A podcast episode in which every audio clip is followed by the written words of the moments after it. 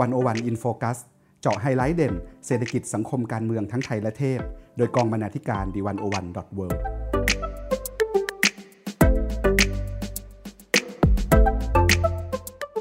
สวัสดีค่ะท่านผู้ฟัง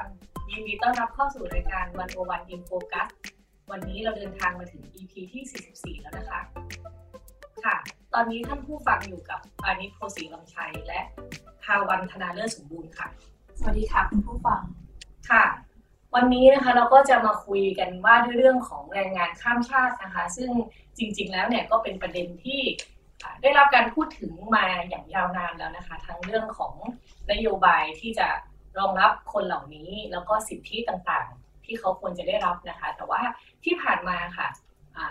ตอนสถานการณ์โควิดนะคะ ก็ขับเน้นให้สถานการณ์ของแรงงานข้ามชาติเนี่ยเด่นชัดขึ้นมานะคะ หลักๆก็คือ กลุ่มแรงงานเหล่านี้นะคะ อยู่ในภาวะที่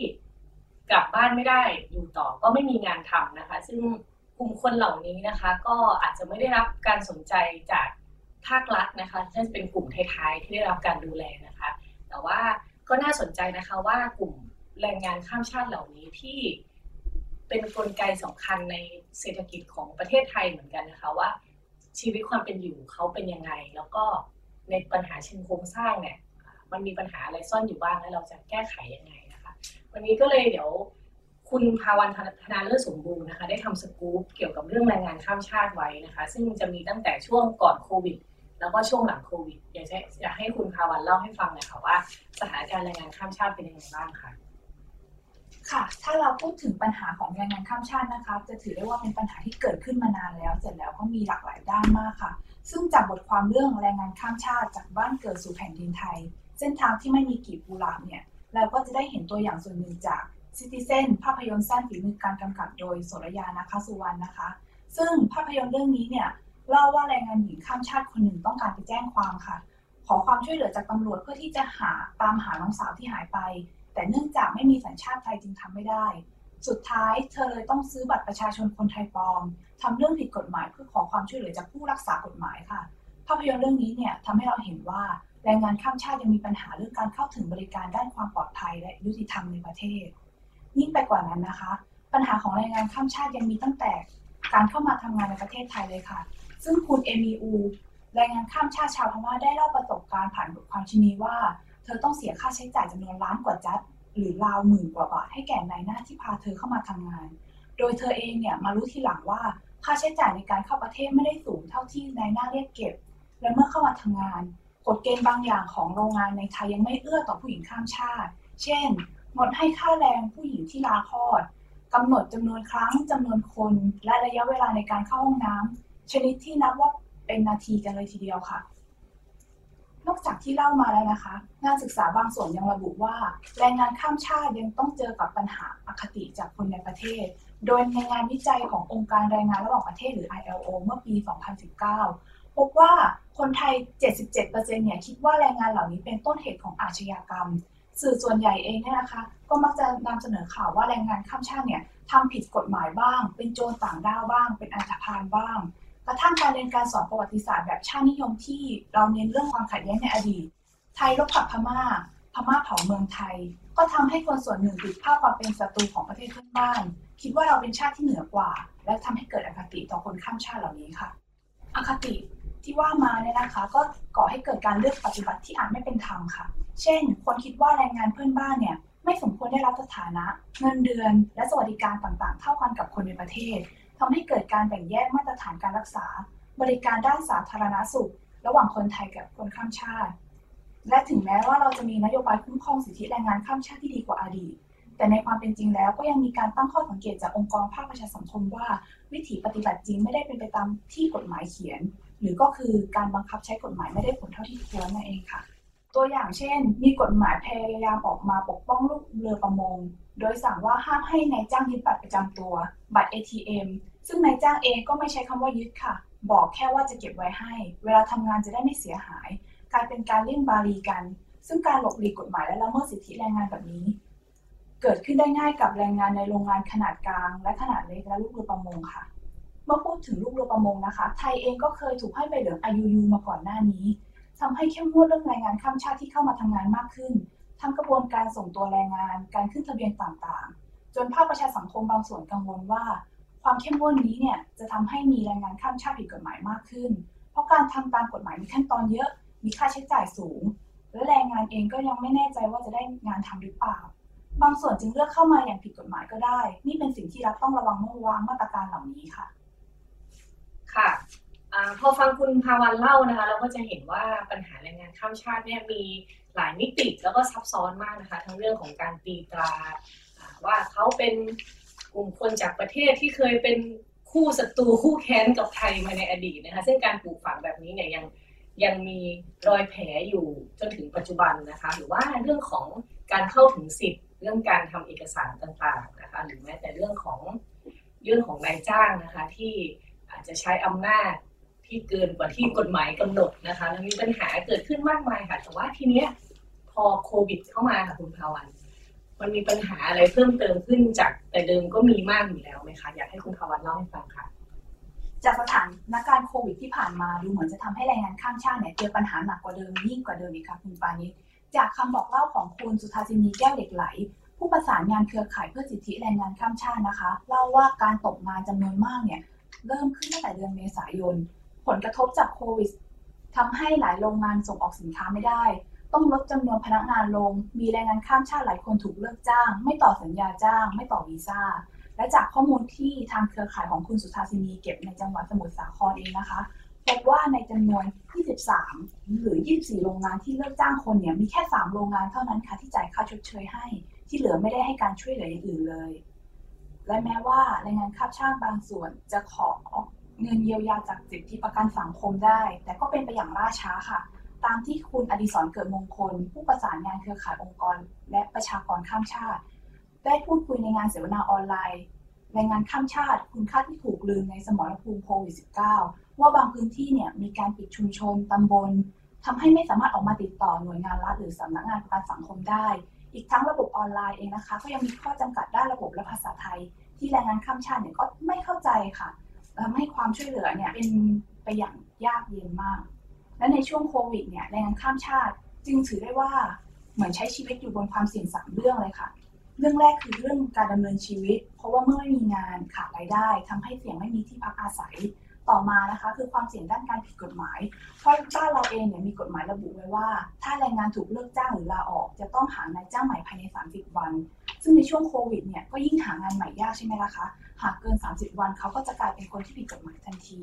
และสุดท้ายคือความเสี่ยงด้านสุขภาพค่ะ เพราะไม่มีรายได้ไม่มีหลักประกันเพราะถ้าเกิดป่วยขึ้นมาเนี่ยก็จะลำบากมาก และในกลุ่มแรงงานข้ามชาติเองเนี่ยถ้าให้พูดก็คือคนที่ลำบากที่สุดก็น่าจะเป็นแรงงานหญิงค่ะ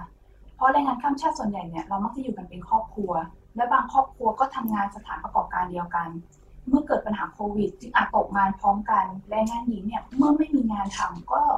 สุดท้ายก็ต้องมารับภาระดูแลเด็ก และครอบครัวในห้องเช่าเล็กๆ ที่อยู่รวมกันเว้นระยะห่างทางสังคมยากเขาต้องดูแลเรื่องการกินอยู่โดยที่ไม่มีผู้ชายหลายคนมีส่วนช่วยทำให้ผู้หญิงเนี่ยมีสิทธิ์ที่จะเครียดหนักมากขึ้นค่ะ ในตอนนี้นะคะแม้ว่าเราจะมีการคลายล็อกดาวน์คลายเคอร์ฟิวบ้างแล้วบางส่วน แต่ผลกระทบทางเศรษฐกิจก็ยังอยู่ ทางที่จะช่วยแรงงานข้ามชาติได้ เขาจึงมีการเสนอกันว่าเราควรจะช่วยเหลือเกี่ยวกับงานและรายได้ ขยายเวลาต่อใบอนุญาตทำงานและวีซ่า ให้เงินชดเชยจากประกันสังคม คุ้มครองแรงงานจากการเลิกจ้างที่ไม่เป็นธรรม ช่วยหางานใหม่ ดูแลสุขภาพ ให้แรงงานเหล่านี้เนี่ยเข้าถึงอุปกรณ์ป้องกันโรค เช่น หน้ากากอนามัย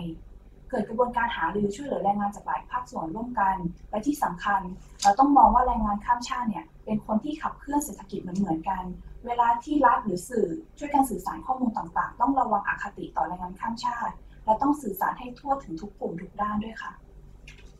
ค่ะ ฟังคุณภาวันเล่านะคะ ก็เลยอยากจะเล่าบ้างค่ะ เพราะว่าจริงๆแล้วก็ช่วงที่ล็อกดาวน์อะค่ะดิฉันเองนะคะปานิดเนี่ยก็ได้ก็ได้มีโอกาสไปทำสารคดีชิ้นหนึ่งนะคะ เกี่ยวกับชุมชน พม่าชุมชนแรงงานข้ามชาติเนี่ยค่ะชาวทวายนะคะที่อยู่ตรงหลังตลาดอตกค่ะ ถ้าเกิดว่าเราเคยผ่านไปแถวนั้นนะคะ ตรงอตกเนี่ยจริง ๆ คนพ่อค้าแม่ขายจำนวนมากเนี่ยเป็นเป็นแรงงานชาวพม่านะคะแล้วส่วนมากจะเป็นคนทวายทีนี้เขาก็จะรวมอยู่กันเป็นชุมชนประมาณ 200 ครัวเรือนนะคะอยู่ที่ฝั่งตรงข้ามคือนั่งเรือข้ามคลองมา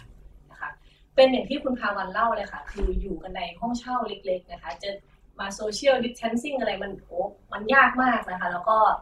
แม่เนี่ยก็ต้องดูแลลูกยังมีเด็กๆหลายคนที่ต้องนอนอยู่ในห้องเช่าที่มีแต่พัดลมนะคะแล้วตัวแม่เองเนี่ยก็เออไม่มีงานทำต้องใช้เงินเก็บที่เก็บมาเนี่ย เพื่อมาดูแลลูก แล้วก็อยู่กินอยู่นะคะ ทีนี้เนี่ยปัญหาสำคัญที่เห็นได้ชัดเลยก็คือเรื่องเอกสารนะคะเหมือนที่คุณภาวันเล่าก็คือว่า คนจำนวนมากเนี่ยไปต่อใบอนุญาตทำงานไม่ได้ เพราะว่าเขาปิดใช่ไหมอะ เขาเรียกว่าไงอะสถานที่ราชการมันปิดหมดเลย แล้วก็พอไม่ได้ไปต่อเนี่ย มันก็โอเค ภาครัฐอนุโลมให้จริง แต่ว่าหลังจากนั้นเขาไม่รู้ชีวิตเขาจะเป็นยังไงต่อนะคะ แล้วเขาต้องใช้เงินจำนวนมากนะคะในการต่อเอกสาร เอกสารเนี่ยสำคัญกับแรงงานข้ามชาติมาก มีเรื่องเล่าเรื่องหนึ่งนะคะ ที่ไปคุยกับกับคนทวายนะคะที่นั่นเขาเขาก็บอกว่าเคยเกิดเหตุการณ์บ้านไฟไหม้แต่ก่อนเขาอยู่รวมกันเป็นเป็นบ้านนะคะแล้วบ้านไฟไหม้สิ่งแรกที่เขาหยิบ ออกมาค่ะนอกจากอุ้มลูกแล้วเนี่ยอีกอันนึงก็คือพาสปอร์ตที่มีใบอนุญาตทำงานในนั้นนะคะคือใบอนุญาตทำงานเนี่ยเป็นเรียกว่าเป็นชีวิตของแรงงานต่างชาติเลยก็ว่าได้นะคะไอภาวะแบบนี้คือถ้าถามว่าเราเนี่ยแล้วคงไม่แบบวิ่งออกมาแล้วหยิบเอาบัตรประชาชนออกมาด้วยใช่ไหมเพราะว่าเราอยู่ในประเทศที่จะใช้คำว่าเป็นประเทศของเราอ่าในความหมายหนึ่งนะคะ แต่ว่า มันก็ยังมีกลุ่มคนจำนวนมากที่เขาแทบไม่ได้อยู่ที่บ้านไม่ได้ไม่ได้อยู่ที่ประเทศของตัวเองเลยนะคะเพราะว่าเศรษฐกิจเขาแย่มากเออเขาเขาบอกเขาบอกว่าอยู่บ้านมันไม่มีงานไม่มีเงินจริง ๆ ก็เลยต้องมาอยู่ที่ไทยนะคะแล้วก็เราจะเห็นได้ว่าจตุจักรนะคะตลาดขนาดใหญ่เนี่ยกลุ่มคนที่เป็นแรงงานหลักจริง ๆนะคะ ก็คือกลุ่มแรงงานข้ามชาตินะคะที่ส่วนมากก็คือเป็นชาวพม่านะคะอาของที่ยก รถที่ไปขนเอาสินค้ามาจากต่างจังหวัด หรือแม้แต่คนที่ขายของอธิบายว่าน้ำหอมอลูมาตรงหน้านี่มันดียังไงอะไรเงี้ยล้วนแต่เป็นแรงงานข้ามชาติทั้งสิ้นนะคะ ซึ่งถามว่าถ้าเราขาดกลุ่มคนเหล่านี้ไปเนี่ยจริง ๆ ระบบเศรษฐกิจหรือว่ากลไกการตลาดต่างๆเนี่ยเรียกได้ว่าน่าจะกระทบหนักพอสมควรเลยนะคะ แต่ว่าเขาเป็นกลุ่มท้ายๆที่ได้รับการดูแลเยียวยานะคะเขาก็เลยจะมีวิธีการคือเยียวยากันเอง ตั้งเป็นกองทุนชุมชนอตกอะไรเงี้ย แล้วก็ใครมีเงินเท่าไหร่ก็มาวางมากองกัน ลูกคนไหนต้องจ่ายค่าเทอมก็เอาเงินก้อนเนี่ยไปช่วยอย่างนี้เป็นต้นนะคะเขาก็จะอยู่กันแบบนี้ ซึ่งพอไปเห็นภาพแบบนี้แล้วก็คิดว่า เออ สุดท้ายแล้วคนเราก็ต่างเราควรจะเข้าถึงสิทธินะคะ อย่างที่มนุษย์คนนึงพึงจะได้รับนะคะ ไม่ว่าเขาจะเป็นคนที่มาจากที่ไหน หรือว่าเขาไม่ได้เป็นเกิดที่นี่หรืออะไรต่างๆนี้นะคะ ก็ คิดว่าเป็นปัญหาที่เราควรจะ เราน่าจะจะหันมามองแล้วก็ลองพินิจพิจารณากันดูนะคะค่ะค่ะฟังที่คุณปานิชเล่ามาเนี่ย ก็เห็นได้ชัดเลยว่าพอเราได้ไปสัมผัสชีวิตจริง ๆ แล้วเนี่ยแรงงานแต่ละคนก็มีปัญหาและความยากลำบาก โดยเฉพาะในโควิด แล้วนอกจากนี้แล้วมันยังมีปัญหาอื่นๆ เพิ่มเติมอีกไหมคะ ที่คุณปานิชได้ไปสำรวจมา ค่ะ ก็อันนี้ขอหยิบงานของ ของคุณรัตลพัฒน์กวีวัฒน์มาเล่าให้ฟังนะคะ ซึ่งซึ่งว่าด้วยเรื่องของการแจ้งเกิดของเด็กที่เกิดอยู่ในครอบครัวของแรงงานต่างชาติที่มาทำงานในไทยเนี่ยค่ะว่าเด็กเกิดที่ไทย อันนี้ก็จะมีปัญหาเรื่องเอกสาร ซึ่ง ก็จะขยับมาอีกประเด็นหนึ่งแล้วนะคะประเด็นเรื่องการแจ้งเกิดของเด็กที่เกิดในไทย ซึ่งพ่อแม่เป็นแรงงานข้ามชาติเนี่ยก็เป็นปัญหาเรียกว่าปัญหาคลาสสิกปัญหาที่เรา รับรู้กันมานานแต่ว่า เหมือนยังไม่เคยได้รับการแก้ในอย่างจริงจังนะคะ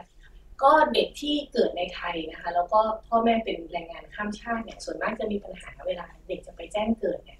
เจ้าหน้าที่ก็จะบอกว่าพ่อแม่ไม่มีใบอนุญาตทำงานที่ถูกต้องเลย พ่อแม่ไม่มีใบอนุญาตว่าจะสามารถอยู่ในไทยได้อะไรเงี้ยค่ะพอพ่อแม่ พอพ่อแม่เป็นคนผิดกฎหมายแล้วเนี่ย ลูกก็เลยต้องกลายเป็นคนที่ผิดกฎหมายไปด้วย ก็คือกลายเป็นไม่มีกลายเป็นเด็กไร้รัฐไร้สัญชาติอะไรเงี้ยค่ะซึ่งปัญหาแบบนี้เนี่ยเรียกได้ว่ามันนอกจากจะส่งผลต่อตั้งแต่เริ่มต้นแล้วเนี่ยค่ะไอตอนที่เขาโตขึ้น การเข้าถึงการศึกษาการเข้าถึงการรักษาพยาบาล หรือว่าสิทธิต่างๆที่เขาควรจะได้รับในฐานะพลเมืองคนหนึ่งเนี่ยก็หายไปหมดเลยนะคะ เพราะว่าด้วยปัญหาของเรื่องเอกสารเนี่ยที่ไม่มีการจัดการกัน กันอย่างจริงจังสักทีนะคะคือจริง ๆ มันก็มีกติการะหว่างประเทศนะคะว่าด้วยสิทธิพลเมืองและสิทธิการเมืองนะคะอนุสัญญาสหประชาชาติว่าด้วยสิทธิเด็ก แล้วก็ที่เกี่ยวที่เอาไว้ลดภาวะการไร้รับไร้สัญชาตินะโดยให้เด็กแรกเกิดทุกคนมีสิทธิการจดทะเบียน มีชื่อและรับสัญชาติจากรัฐนะคะแต่ว่าก็อย่างที่กล่าวไปะค่ะว่าพอถึงหน้างานจริง ๆ ถึงสถานการณ์จริง ๆ เนี่ย เด็กหลายคนนะคะ ก็ยังเข้าไม่ถึง สวัสดิการเหล่านี้นะคะมีตัวเลขนะคะบอกว่าจำนวนแรงงานข้ามชาติเนี่ยที่รับอนุญาตให้ทำงานในประเทศไทยนะมีทั้งสิ้นสองล้านสองล้านกว่าคนนะคะแบ่งเป็นแรงงาน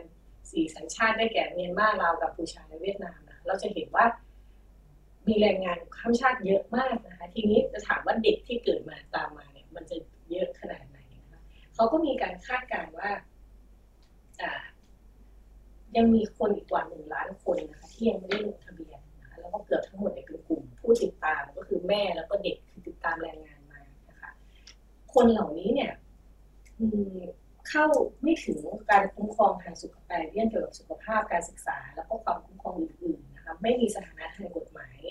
แล้วก็โดยเฉพาะลูกหลานของแรงงานข้ามชาติเนี่ยนั้นอาจจะมีมากถึงเจ็ดถึงสิบเปอร์เซ็นต์นะคะของแรงงานข้ามชาติทั้งหมดสี่ล้านคนนะคะในจำนวนนั้นเนี่ย มีเด็กแรกเกิดเพียงแค่ประมาณห้าล้านสี่แสนคนเท่านั้นนะคะ ที่ได้รับการแจ้งเกิดในระยะเวลาสิบปีที่ผ่านมานะคะคือปีห้าหนึ่งถึงปีหกสองค่ะ ปัญหาเหล่านี้เนี่ยย้ำตอกย้ำให้เราเห็นนะคะว่านอกจากเรื่องของกฎหมายแล้วเนี่ย จริงๆ สิ่งที่ซ่อนอยู่และยังติดฝังแน่นเลยก็คืออคติต่อกลุ่มคนที่บางคนก็จะมองว่าเขาไม่เหมือนเราแตกต่างจากเราอย่างนี้นะคะอคติพวกนี้พอมัน โยงกับกฎหมายโยงกับนโยบายแล้วเนี่ย มันส่งผลต่อชีวิตคนคนหนึ่งมากมายเหมือนกันเลยนะคะคุณภาวันก็คิดว่าเรื่องแรงงานข้ามชาตินะคะ ยังมีประเด็นที่เราต้องคุยต้องถกเถียงอีกเยอะมากนะคะ ต้องการการทำความเข้าใจ ต้องการการมองเห็นแล้วก็ต้องการการจัดการอย่างเป็นระบบนะคะ เพราะว่าท้ายที่สุดแล้วเนี่ย เราทุกคนก็ล้วนเป็นมนุษย์นะคะ ก็วันนี้คิดว่า เท่านี้ก่อน แล้วเดี๋ยวว่าถ้าถ้าท่านผู้ฟังนะคะ อยากจะติดตามอยากจะอ่านนะคะก็เข้ามาอ่านได้ที่เว็บไซต์ d 1 0 1 w o r l d นะคะ ยังมีเรื่องของเกี่ยวกับแรงงานข้ามชาติเรื่องสิทธิมนุษยชน แล้วก็เรื่องเกี่ยวกับกลุ่มคนที่ต้องเจอปัญหาโควิดนะคะ หลากหลายมากค่ะ วันนี้ก็ขอบคุณท่านผู้ฟังมากนะคะที่อยู่ด้วยกันจนจบรายการวันนี้ปานิดและภาวันก็ขอลาไปก่อนนะคะ ขอบคุณค่ะ สวัสดีค่ะ ขอบคุณค่ะ